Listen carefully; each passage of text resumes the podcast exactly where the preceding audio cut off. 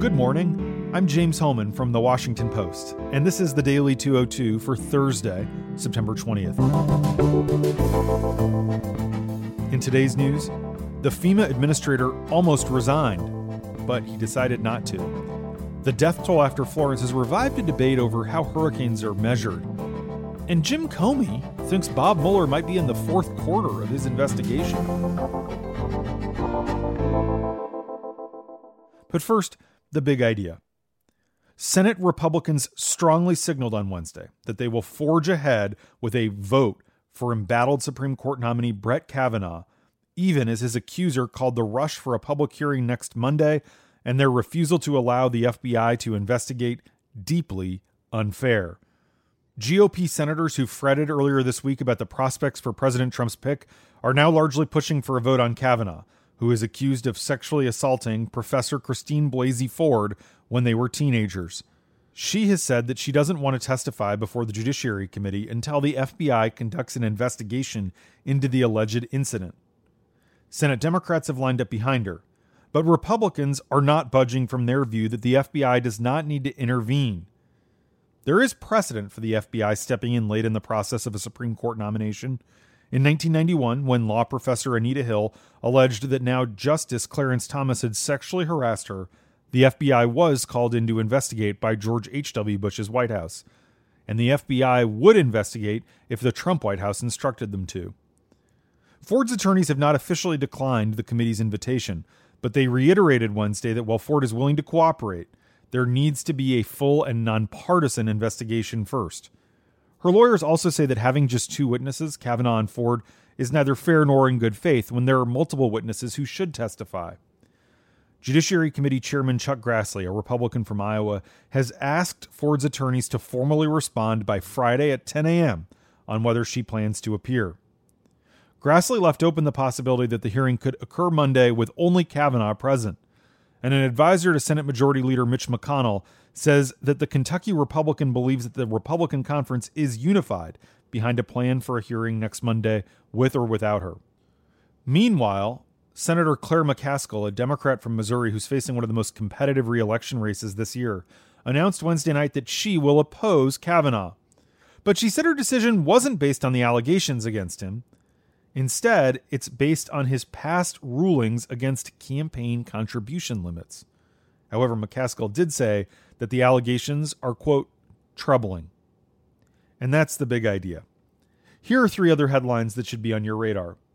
Number one Embattled FEMA Administrator Brock Long was seriously considering quitting earlier this week amid an ongoing fight with Department of Homeland Security Chief Kirstjen Nielsen and a devastating hurricane that ravaged his home state of North Carolina. On Sunday, his bitter feud with Nielsen seemed as though it would abate. The two agreed to a truce so that the Trump administration's response to Florence would not be further overshadowed by the deepening acrimony between them. Last week, it was disclosed that there was an internal investigation into Long's use of government vehicles. Long believed that Nielsen had planted the story to embarrass him. Nielsen assured him that nothing would happen to Long in the near term. She said they should just focus on getting through the storm. But 24 hours later, as Long's plane landed in North Carolina, he learned that the DHS Office of the Inspector General had referred his case to federal prosecutors for possible criminal charges. He felt devastated and betrayed, according to three government officials. It was FEMA personnel who convinced him not to quit, according to a congressional source. Yesterday, Long publicly called his relationship with Nielsen, quote, professional and functional. But behind the scenes, he and other top FEMA officials are telling colleagues that she's obsessed with ousting him. Number two, two female mental health patients who were chained and shackled in the back of a sheriff's van drowned in South Carolina after two male deputies tried to drive down a road that was flooded by Florence. Authorities say both men were rescued, but the women's bodies were not. They've since been recovered and are now undergoing autopsies. The county sheriff said the men tried to save the women, but floodwaters got too high. They're on administrative leave pending an internal investigation. Florence, meanwhile, has revived debate about the scale used by the National Hurricane Center to measure storm intensity levels. By the time Florence made landfall in North Carolina, the Saffir Simpson Hurricane Wind Scale, which is quite old, categorized the storm as a Category 1.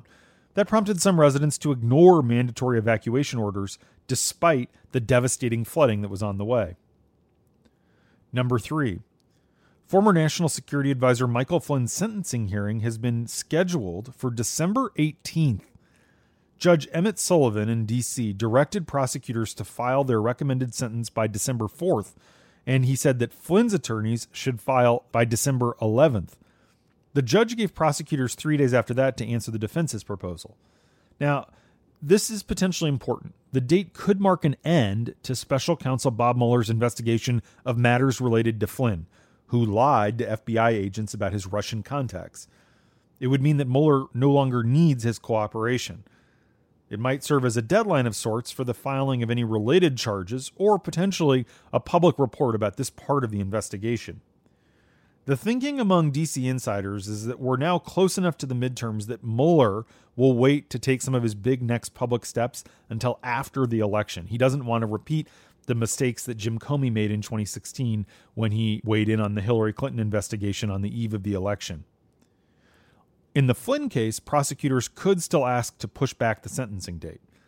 And speaking of Comey, the former FBI director said that he thinks that the plea deal that former Trump campaign chairman Paul Manafort reached with Mueller last week may represent that, quote, we're in the fourth quarter of the Mueller probe. He explained in an interview with St. Louis Public Radio yesterday that the way you normally do investigations is you work from the bottom up. And, quote, they're clearly getting pretty high. And that's the Daily 202 for Thursday, September 20th. Thanks for listening. I'm James Hohmann. I'll talk to you tomorrow.